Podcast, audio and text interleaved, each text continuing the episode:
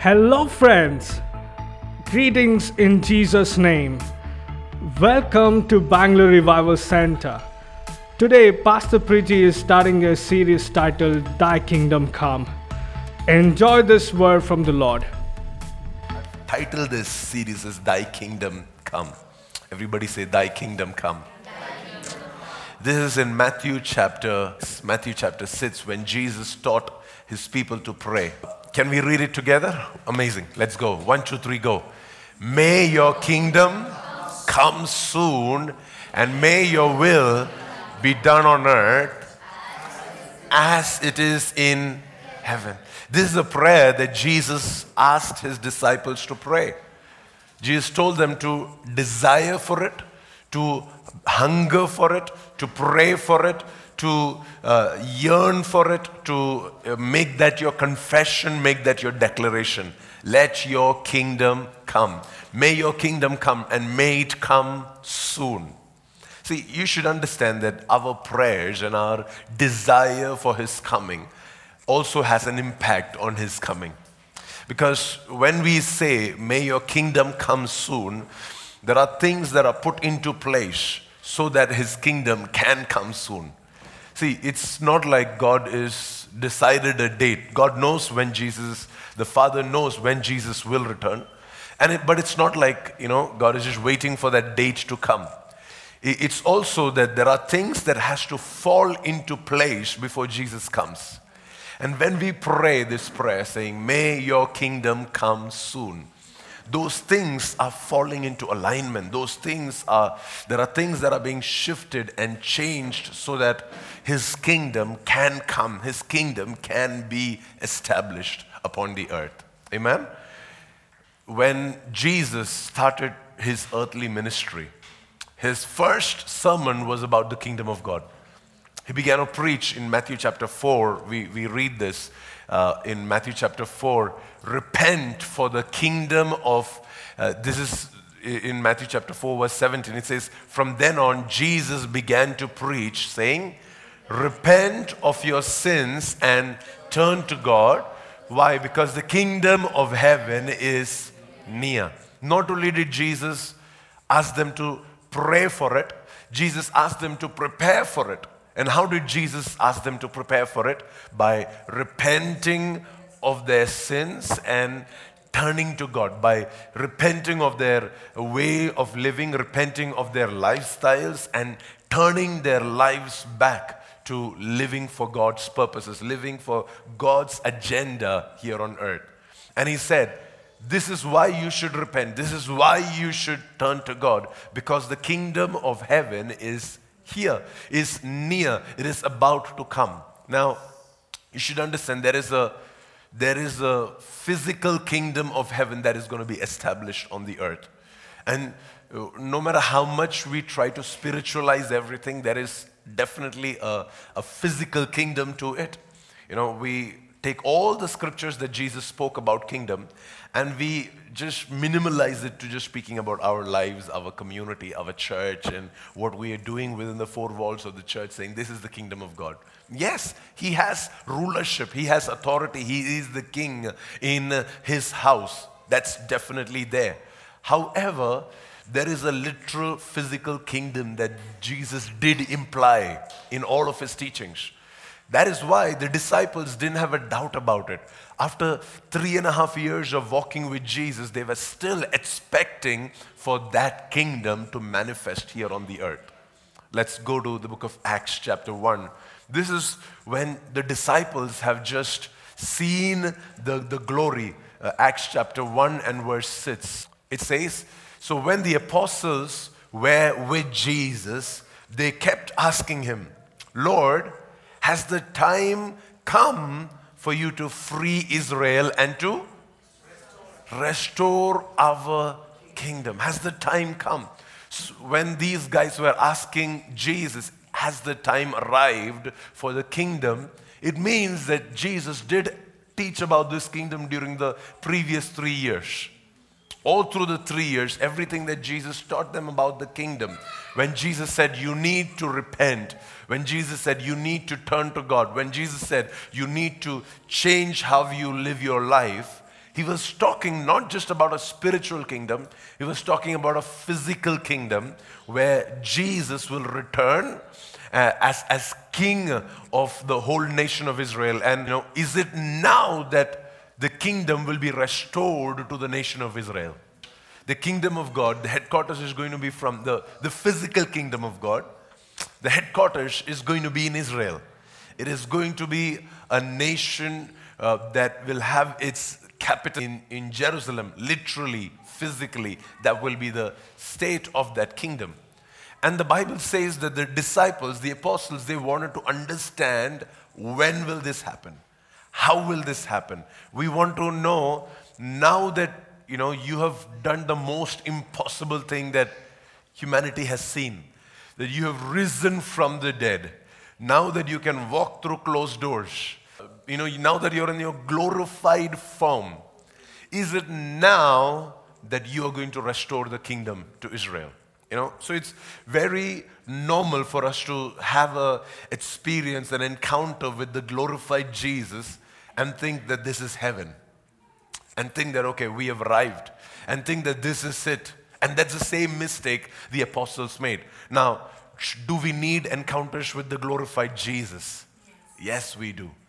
Do we need to experience Him every time we gather, every time we fellowship? Do we need to have a tangible manifestation of this Jesus? Yes, we do.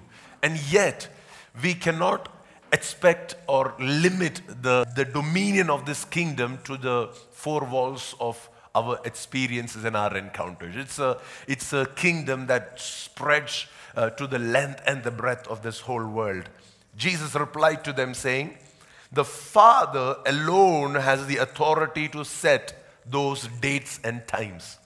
He has the authority and He will set those dates and times. But the Bible says they are not for you to know.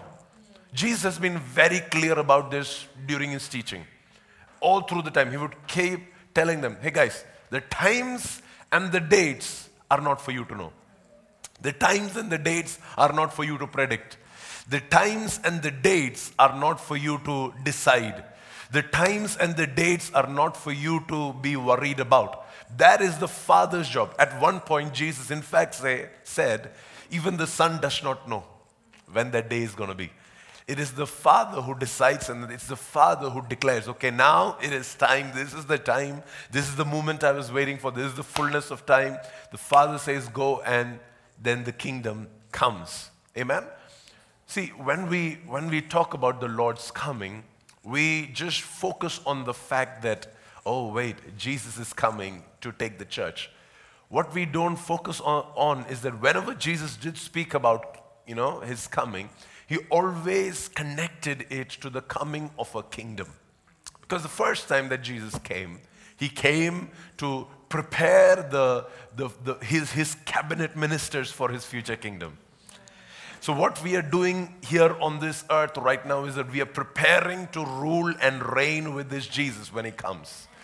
But, but here, Jesus is saying, what you need to be focusing on is the process of preparation. What you need to be focusing on is how you can repent, how your lives can align, how you can set your uh, gaze, your attention on things that are important, so that when I return. When the kingdom comes, when the kingdom is being established, you are ready to rule and reign with me. The, uh, the dates and the times, is, that's for the Lord, that's for the Father to decide. But then He turns to you and says, But this is what you need to do. You, you are going to receive power when the Holy Spirit comes upon you. And what will you do? You will be my witnesses, telling people about me everywhere. Where? In Jerusalem, throughout Judea, in Samaria, and to the ends of the earth. So Jesus is telling his disciples, this is how you will prepare. This is how you will set yourself up for that kingdom. This is what you need to do in anticipation for that kingdom. This is what is going to usher in the kingdom. The dates and the times is not for you to decide. But I'll tell you what is for you to do, what is for you to accomplish. It is that you have to allow this power that the Holy Spirit is going to fill you with to transform you into a witness of this Jesus, uh, where? In Jerusalem, Judea, Samaria, and to the ends of the earth. Another place, Jesus said, That day will not come until the gospel is preached unto the ends of the earth. So, what is our job today? To be filled in the Holy Spirit and speak in tongues 24 hours a day? No. If we are just doing that, then we are a, a, a church that is not anticipating the kingdom of God. We are not a church that is expecting Jesus to return. See, as much as we need the presence of the Holy Spirit to walk with God, it is not just meant for us to walk with God, it is also meant for us to now represent God in the world around us. It says, Now you will be my witnesses. Now you will go and tell people about me everywhere. Now you're going to talk about the stories, the experiences that you've had with me. So when, when we talk about a church that is like shut up within the four walls of the church and are waiting eagerly for Jesus to return. You know, there are many people who have done that. They have uh, predicted the time and the date and they have climbed up a mountain hoping that when Jesus returns, they will be the first to be caught up. I mean, I'm telling you, people have done very stupid things. Really, you know, you can just Google about this. You know, they have, they, as recent as 2020, uh, I think it was 2012, 2011. we, we are focusing on the wrong things, church. When the Bible says you need to be focusing on this, you need to become my witnesses in Jerusalem, Judea, Samaria, and to the ends of the earth. If we, if we are just so self obsessed, and we just get stuck with within the thing that oh we are a, you know we are so happy jesus is coming back and we forget that you know there is a world out there that also is going to witness this jesus his first coming was not for everybody because in his first coming, you would see that he hid himself. He intentionally told his disciples, guys, don't tell everybody. Come on, why would he tell that? If, he, if his intention was to come and conquer a kingdom, why would he say that? Like, if, if my intention is to stand for the elections in the year 2035, let's say, I'm not going to go and publish it everywhere. I'm going to go to key people in the, uh, in the marketplace, key politicians, and I'm going to try and gather my support. I'm going to build my team before I finally announce that, yeah, I'm standing for elections, before I make myself public. And that's what Jesus came for. He came to get his team ready to rule and reign with him. And that's why he intentionally hid himself. He intentionally did not allow people to know who he was.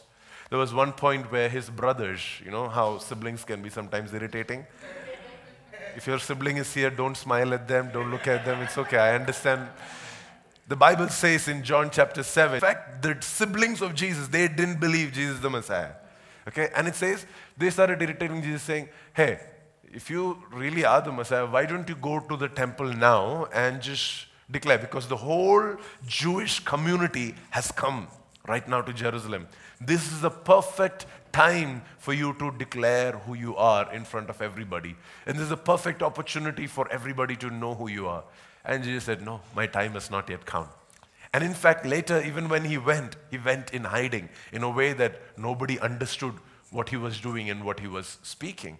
And that's why when he would speak, he would speak in riddles and in ways that no, not everybody will understand.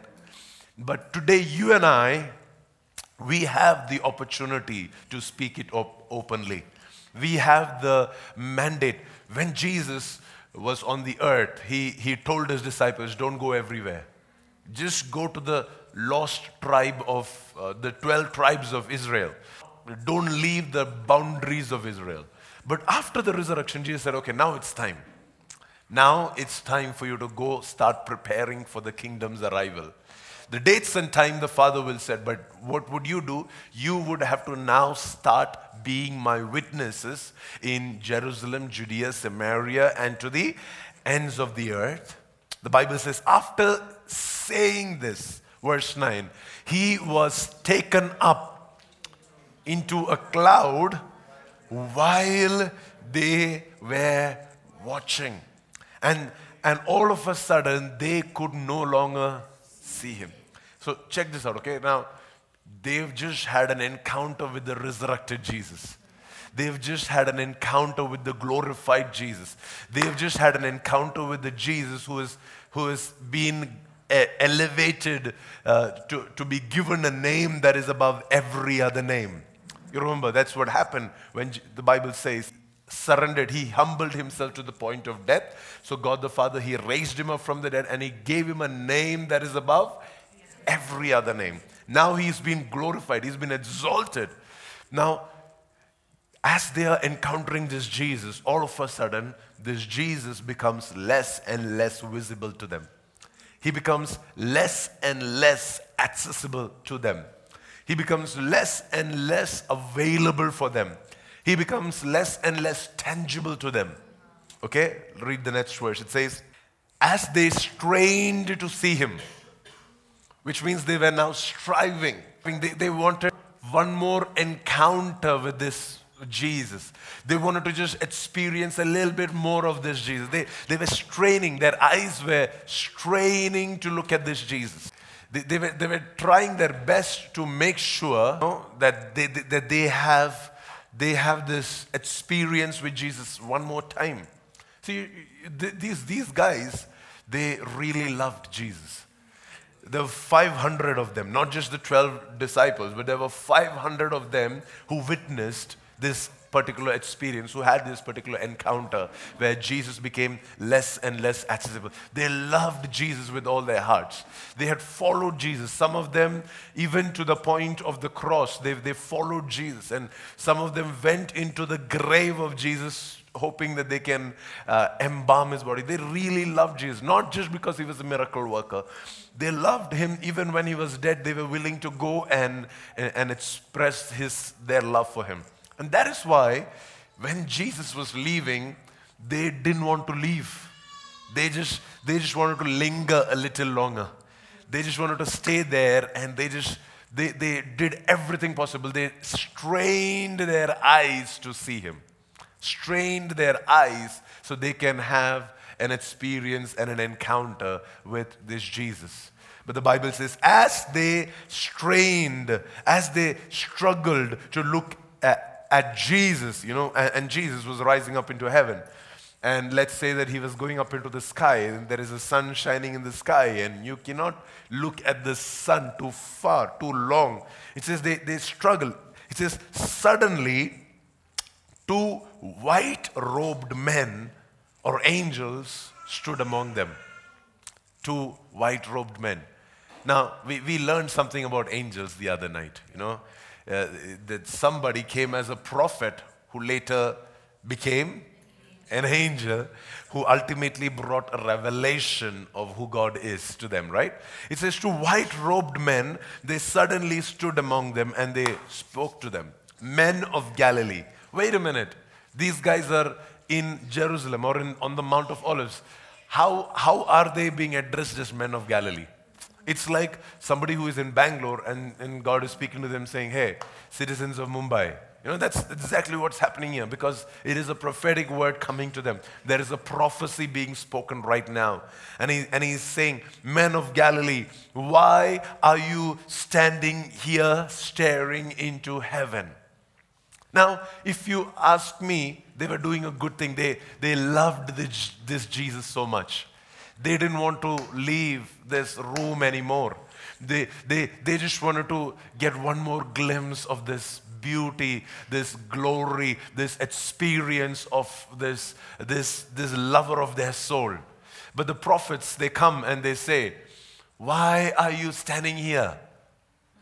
Didn't you get an instruction? Why are you still standing here?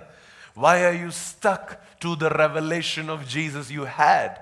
Yes, yes, this Jesus is beautiful, but why are you stuck with that? It is time that you now become quick, become intentional. I, I can understand if these angels come after you know 15 20 days of jesus leaving and these guys are still not leaving the mountain and then the angels come and say, guys, move on, guys. You know, there is work to be done. I can understand. It's, I, I don't know how long it would have taken for Jesus to take off, you know.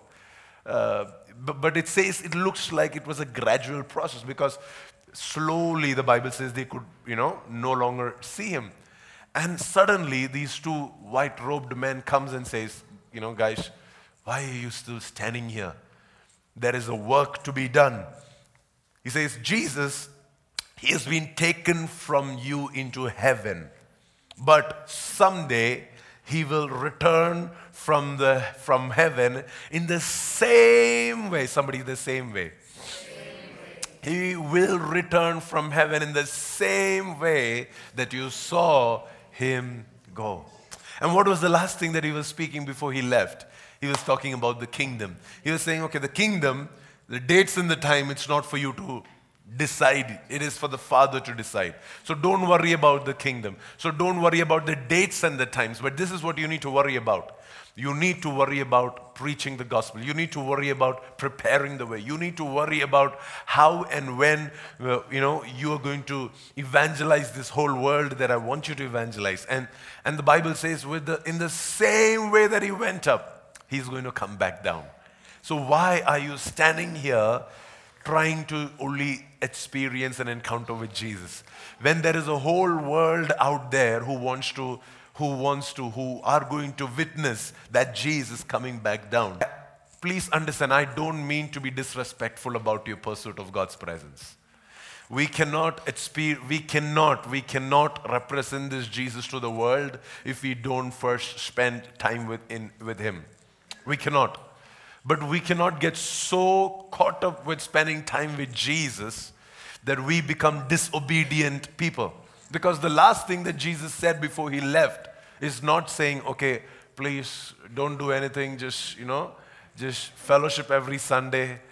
Just make sure that you keep your two hours every Sunday very sacred, very special, that you don't, uh, you know, travel on Sundays, that you don't, you know, uh, pick up jobs. That, I mean, that's how we define our Christianity. You know, we, oh, I don't, I don't travel on Sundays. I don't work on Sundays. I don't uh, eat breakfast on Sundays, and uh, I'll be in, in the house of God every Sunday. That's how we define our Christianity and our love for Jesus. Whereas Jesus said, hey, no, go into all the world. In fact, in the Gospel of Mark, Jesus said, preach to all creation. So sometimes I take time to talk to my dog about Jesus. I, I pray with him. I, I, you know, I, would like to see him in heaven. I don't know how the, how, how, how the equation works, but, you know, it says, go baptize people from every nation. Baptize them. And, and so often, you know, I was talking to this guy who has left the faith and, and you know, he was telling me, hey, you're misinterpreting this completely. Jesus only told the apostles to baptize people. You and I, we don't have to, that was only their job. And I'm like, uh, you know, there were about 500 people present here. Not all of them were apostles. Not all of them were preachers. Not all of them were full time ministers. But Jesus told each and every one of them, You have to go and you have to be my witnesses. We are waiting for uh, somebody to ordain us as an evangelist. We are waiting for somebody to promote us, give us a stage. What are you doing from Monday to Saturday? How are you preparing for the coming of the Lord Jesus?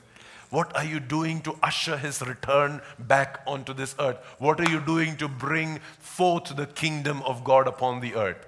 Are you desiring, saying, May your kingdom come? Are you realigning your life in such a way that His kingdom will, in fact, come and will come soon? You know, in this process, Apostle Peter said, There are many people who will scoff at this prophecy. You know, there were two, two prophets who prophesied that He'll come, right? He says, Many people, they will scoff, they will make fun of this, and they will say, What happened to this promise that Jesus is coming again? What happened to this promise? Because many people will say, oh, wait, Jesus said he's coming soon. Jesus said it is going to happen soon. Then where is this promise? Why has he not come yet? Um, and, and many people will look at, uh, you know, these uh, pastors or preachers who have given dates and he said, okay, 2011 he said he'll come, but he didn't come, so he's probably not coming. What they don't understand is that we were never expected. We were not supposed to predict the dates in the first place. Our job was not to predict when he will come. Our job was to preach the gospel, to be witnesses. And here it says, hey, some people ask, why hasn't he come till now? From before the time of our ancestors, everything has remained the same. This is all a cycle. One day there will be a revival, and then things will die out, and then there will be another revival, and then people will go back into doing what everything has remained the same since the world was created. There are people who will tell you signs and give you evidence from the world around you and saying, hey, nothing has changed. You know, don't, don't, you know, when, when biblical prophets, uh, when they talk about the signs of the coming, and they say, earthquakes and all of these things. There are those who speak against it and they say, okay, wait, there are earthquakes that have been happening for thousands of years. There are wars that have been happening for thousands of years. There is all these conspiracy theories that has been happening. I mean, Jesus is not coming. You know, don't wait up. Don't waste your time.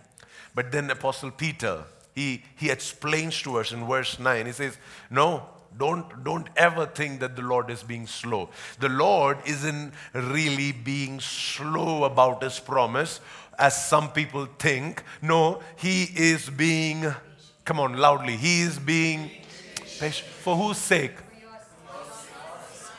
Not for their sake, not for the unbeliever's sake, but for whose sake? But for your sake, he is being patient. He does not want anyone to be destroyed, but He wants everyone to repent. He wants everyone to experience salvation. He wants everyone. This is the will of God.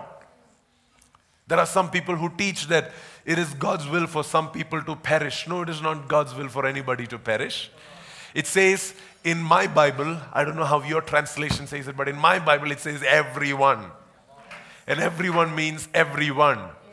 Everyone includes every language group, every people group, every social strata, every income group, every every color of the skin, everyone. He wants this is God's will. And, and the Bible says he's being patient for your sake so that you can go and get your, get your job done. So that when Jesus comes, you will not be found to be an immature bride. You will not be found to be a bride that is just still in diapers, just trying to make it from one day to the next. You know, you know, children, they don't have any purpose in life. Eat, sleep, poop, repeat. Yeah. And guess what the church is doing? Exactly the same. We're saying, okay, God, give me more. And then we, we just go back home and we hibernate for the next six days. Come back to church. Oh, I need more of your presence. For what? What are you doing with God's presence? You're, you're wasting God's presence. The reason God gave you His presence is so that you can be a witness in Jerusalem, Judea, Samaria. And the Bible says the reason Jesus is not coming is because God is being patient with you. Not with the people of the world, He's being patient with you for your sake because you're not doing your job on time. He's being patient with you. He's giving you one more day, one more week. The Bible talks about this parable. Jesus said, where the father, where, where, the, where the owner of the garden, he, he, he planted a, he, he gave job to this gardener to plant a vineyard. And the, and the owner, he waited for three years. And the, and the gardener, he couldn't bring forth fruit. So finally, the owner said, Let's cut this off. But the gardener said, can you please give me one more year? Will you be patient for one more year? I will add extra nutrients. I will give them extra instruction. I'll make sure that pastor preaches about, you know, this, this weekend. I'll make sure that somebody would write about this on Facebook or you know Instagram or I'll, I'll make sure they have some reminders somewhere down so that they can be awakened so that they, they have what it takes to know what is their purpose here on earth. They, they don't get stuck with just being, uh, with staring into heaven and staring at Jesus, where they will go beyond that and they'll say, okay, it's time to get to business. It's time to get souls saved. It's time to baptize some people. It is time for nations to come to Jesus. It is time for entire families to experience salvation together. It is time for sinners to experience their Savior. It is time for sick people to be healed. It is time for backsliders to return to their uh, prodigal father. It is time for those that are lost the sheep that is lost, the coin that is lost, to find their identity, to find their purpose in God. It is time. And who will make sure that this happens? You and I. We will make sure that this happens.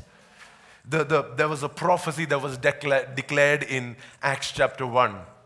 That prophecy will in fact be fulfilled. Can I just, just for fun, can I just read it out for you? Are you guys ready for this? Man, this is so glorious. Go to Revelation chapter 19 and verse 11. It says, This is John speaking. Are you ready to enjoy this?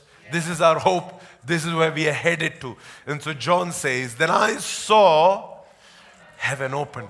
There was a heaven that shut when Jesus went up. And the disciples, the apostles, the, the followers, they couldn't see this Jesus anymore. And the Bible says, all of, a, all of a sudden, there will come a day when the heavens will open. And this time, He's not coming as a child. This time, He's not coming to teach. This time, He's not coming to, with, with, with patience.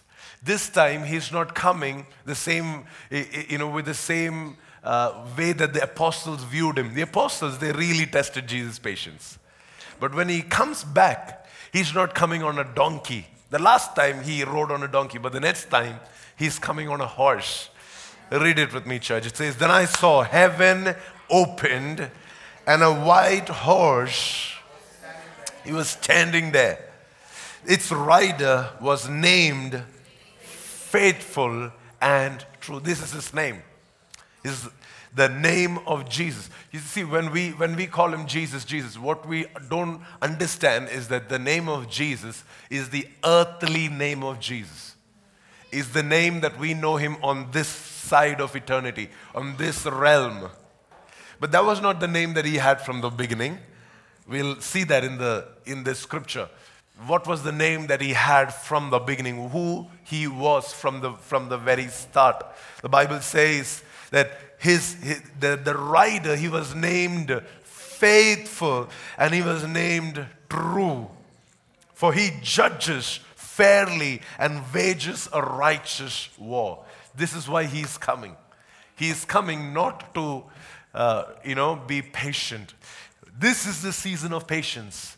This is the time of patience. This is when God is being patient with us, when God is being long suffering with us so we can, we can do our job. But when He comes back, He's not coming back with patience, but He's coming back with a fierce desire to judge and to make war.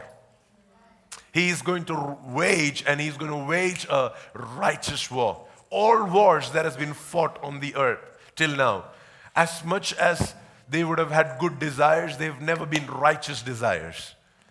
But there is only one person who is qualified to make a, a righteous war, and it is Jesus.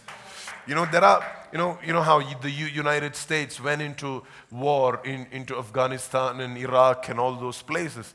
They may have had a good intention, but if you see the whole outcome, it was not a righteous intention you would see so much of unrighteousness in the whole process. But here we see a king, a, a ruler who is coming and he is going to wage, he's coming prepared to judge, and he is coming to wage a righteous war. Somebody look at his eyes now, verse 12. It says, His eyes were like flames of fire, and on his head were how many crowns? Many how, how, how can you wear many crowns on one head? Wow. I, I don't have the time to go into the, the study of Revelation. But, but will you do the diligence this year required for you to go and study? What are these many crowns? It says, On his head were many crowns, and a name was written on him that no one understood except himself. You know what? Jesus is going to remain a mystery that we will continue pursuing all through eternity.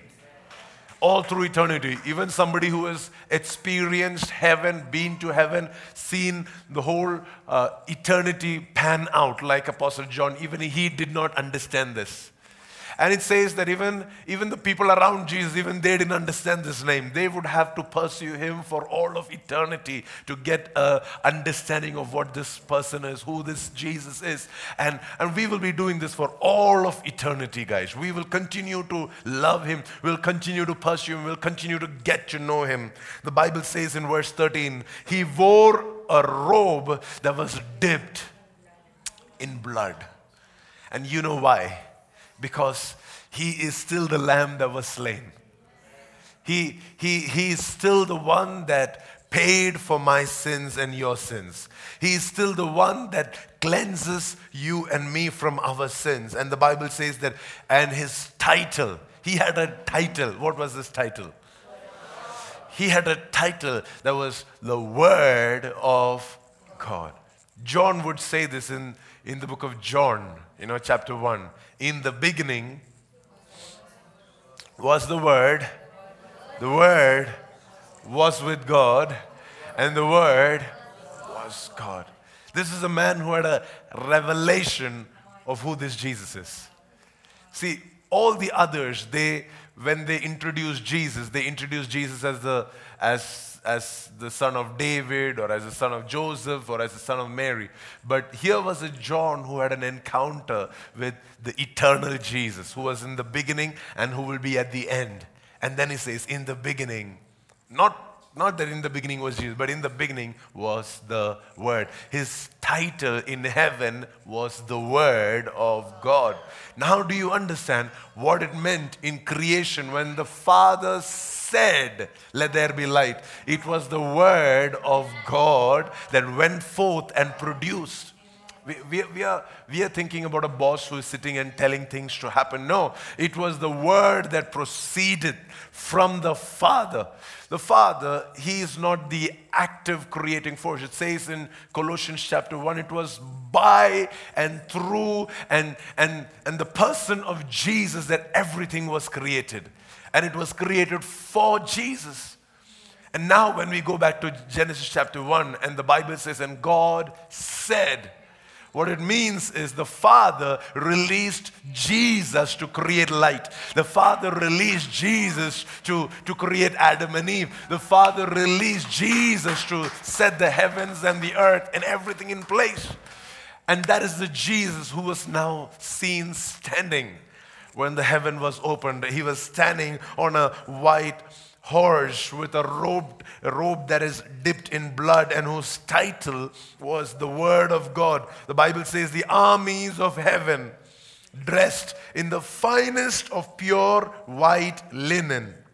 They followed him on white horses. All the armies of heaven, all the angels, they followed him. It says, From his mouth came a sharp sword to strike down the nations from his mouth came, not from his hand.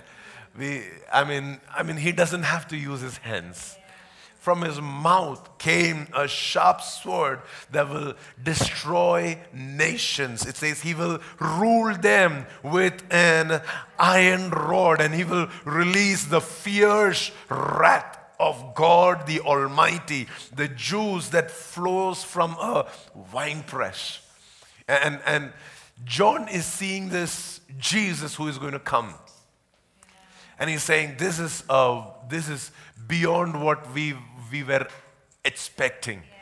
This Jesus, he's coming to actually uh, declare his uh, rule and reign over the entire planet. When he speaks, entire nations will be subdued. When he uses his hands to rule, it says that he will release the fierce wrath of God. Verse 16. And on his robe at his thigh was a tattoo. It says, and on his robe at his thigh was written this title King of all kings and the Lord of all lords. You know, you know, we can sometimes read that and think that he's writing about all the kings of the earth. That he's writing about all the lords of the earth. But he's not, they are not kings in the first place. Who are these kings and the lords? When, when the Bible says he's the king of all kings, is it talking about the Antichrist? In under the Antichrist, all these kings are there, but Jesus saying, I'm, I'm, I'm the bigger king, I'm your. No. None of them have submitted themselves to this king. He's not coming and saying, I'm the Lord of all the lords. He's coming and saying, I am the king of all the kings and the Lord of all lords Meaning to say, hey, there are these kings and lords on the earth that have prepared the earth for the coming of the King of Kings and the coming of the Lord of Lords. You know what? You know, you know how, how, how we, we envision ourselves. We envision ourselves like, you know, one of those uh, child that needs to be rescued from the world and you know god will just put us safely somewhere in a bunker but you know how jesus looks at us he looks at us as a king, as a Lord who will prepare this earth for his coming. And when he comes and he says, I am your king, I am the king of all the kings of the earth, I am the Lord of all the lords of this earth. What he's expecting you to do, meanwhile, is to exercise your dominion on the earth. He's expecting you to be diligent. He's expecting you to exercise your dominion on the earth and prepare this earth for the coming of your king. I want you to live this next season of your life looking at yourself as a king. He sees you as a king. Jesus, I mean, I mean, I, I want you to believe that He has given you dominion. Every king has a dominion. Every lord has his estate or has his realm where he's a lord over.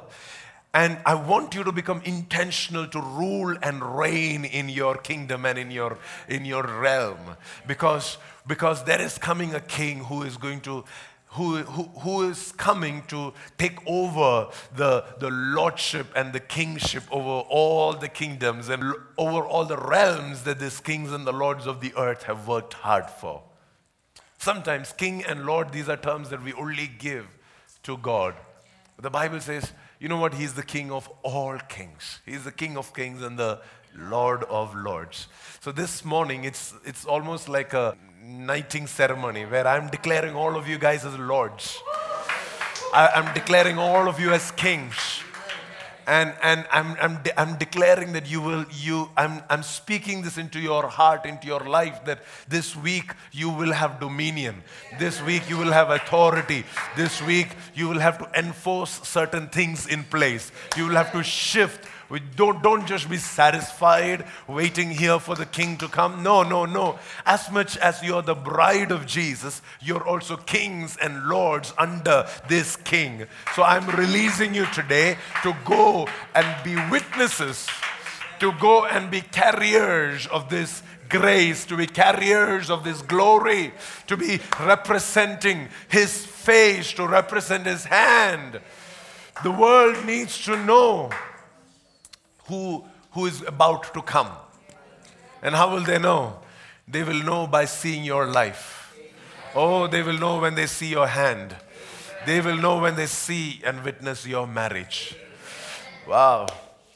Can I just finish with this final instruction from 1 Thessalonians chapter 5? This apostle Paul saying, Now concerning how and when all this will happen, dear brothers and sisters, we don't have to write to you. I don't want to write to you because that's not what Jesus wanted us to do. Okay? He says, verse 2 For you know quite well that the day of the Lord's return will come unexpectedly. Somebody say, unexpectedly. Like a thief in the night. Verse 3 says, When people are saying everything is peaceful and everything is secure, then disaster will fall on them as suddenly as a pregnant woman's labor pains begin, and then there will be no escape. Then the next verse it says, When, but you aren't in the dark, but you aren't in, in hiding, you aren't among those people who are saying, oh, everything is fine, everything is peaceful, everything is secure. You're, you're not in the dark. You're not like the people of the world. He says, but you aren't in the dark about these things, dear brothers and sisters. You won't be surprised when the day of the Lord comes like a thief. If you're waiting for Jesus' is coming to surprise you, guess what? You're not one of the kings or the lords. You know that the kings and the lords, they will, they will not be surprised when their master comes. You're not, you, you and I, we will not be surprised. The Bible says that you aren't in the dark. You aren't living in darkness. Verse 5. Read it out with me. For you are all the children of the light and you're the children of the day, and we don't belong to darkness and night. No, no, no, no, no. We, we, we, we don't belong to, the, to, to the, the patterns of this world. We don't belong to darkness. We don't belong to the night. You are all children of the day. You are all children of the light. Where it says, so this is what you need to do. Kings, are you listening to me? Lords, are you listening to me? So, this is what you need to do. So, be on your guard. Don't, don't, don't take diligence lightly. Be on your guard and not asleep like the others. A diligent bride will be awake. A diligent bride will have oil in her lamp. A diligent bride will be active in warfare, establishing uh, the kingship and the lordship that God has given her wherever she goes. The Bible says, hey, be on your guard, not asleep like the others. Stay alert, stay alert, stay alert, and, and be clear headed which means don't let your head be, be consumed by things that, that, that are of temporary value. I mean, we'll all have those, those things that will want real estate in our brain, that will want real estate in our you know, mind space. But God is saying, if you want to be exercising your dominion as kings and lords, then you need to be clear headed.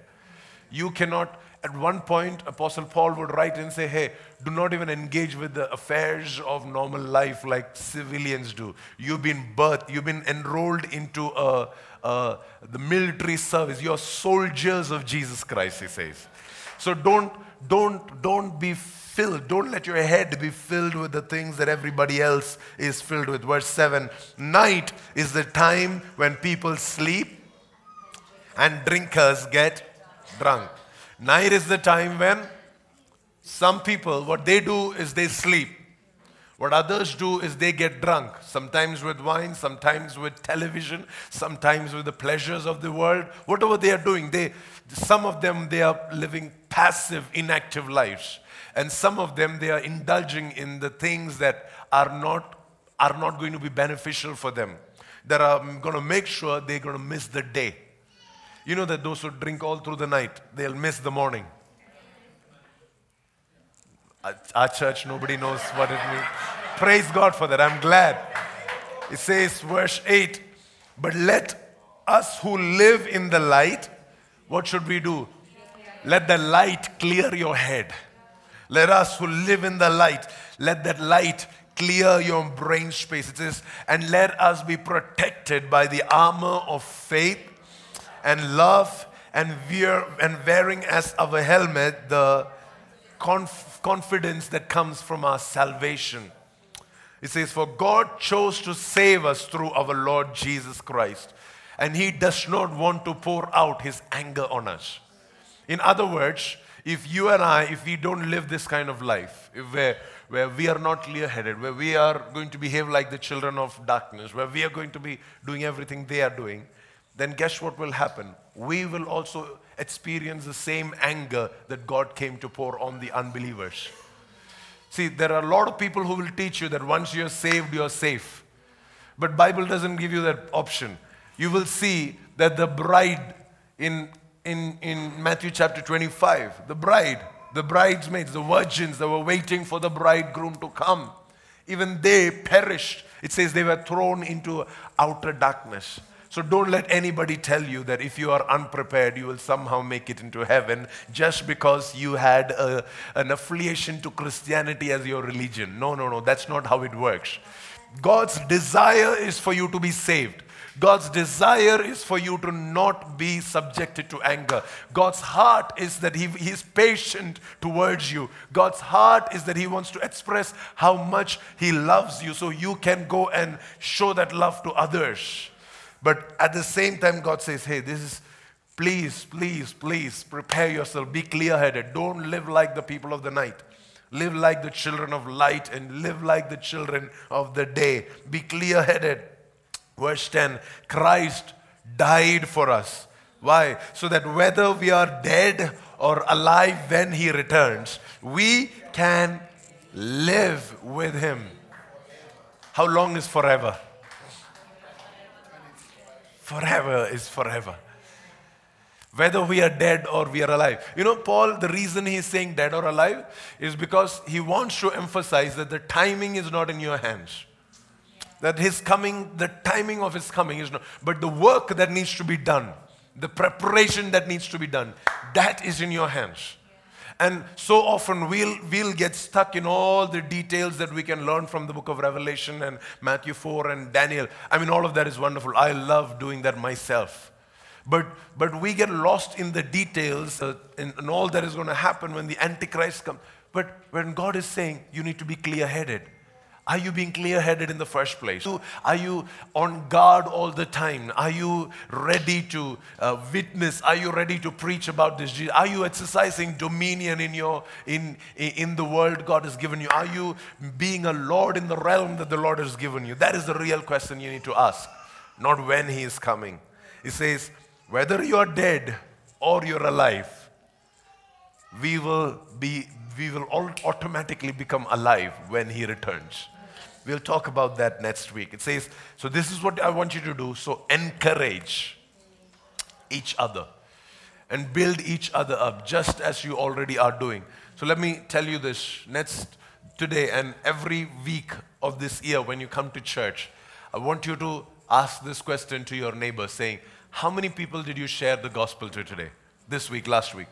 Instead of, you know, I mean, like, I mean, last week, last year was a year when, when we had to be rooted in God's voice, where we had to be rooted in His presence. So, so we asked the question how many hours did you pray? Or how, have you been reading your Bible properly? But this year, we're going to ask a different question. This year, I'm going to ask you a question How many people got baptized because of your life this whole year? How many people did you talk about Jesus to? Hey, if you're not doing that right, we are not preparing for the Lord's return. If we are just doing this but not that, then we are not ready for Him to return. Come on, close your eyes, lift your hands and your hearts to the Lord, and say, Lord Jesus, let your kingdom come.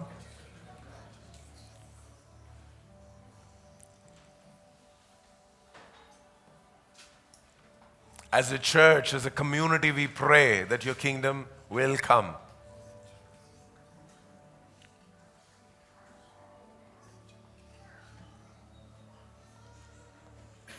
As a church, we pray that you will prepare us for the coming of the kingdom. As a church, we pray that you will help us to be witnesses of this kingdom in Jerusalem, Judea, Samaria, and to the ends of the earth. As a church, we pray that we will be anticipating the coming of the true and the faithful one. As a church, we desire to be the to be the kings and the lords under your kingship and under your lordship. As a church, we desire to be the children of the light, to be the children of the day. So, right now, we, we, we disconnect ourselves from the work of darkness. No, we will not be found drunk. No, we will not be found asleep. No, we will not be found inactive or passive.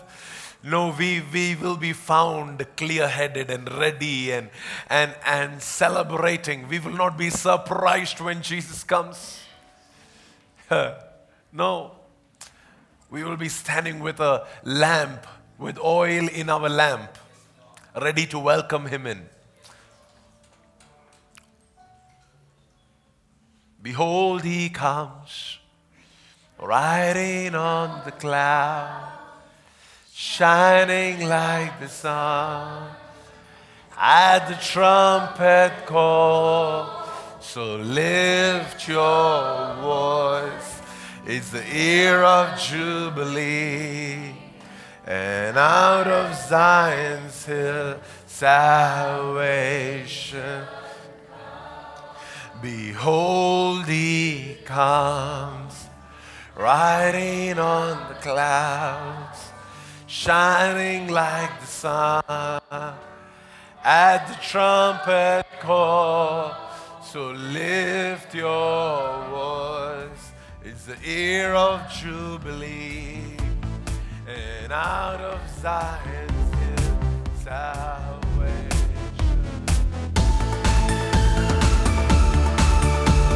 We hope this message blessed your spirit. Let us prepare in anticipation for the coming of Jesus. If you are here for the first time, please log into dreamingrevival.com forward slash welcome to connect with us. We wish you a week ahead filled with diligence.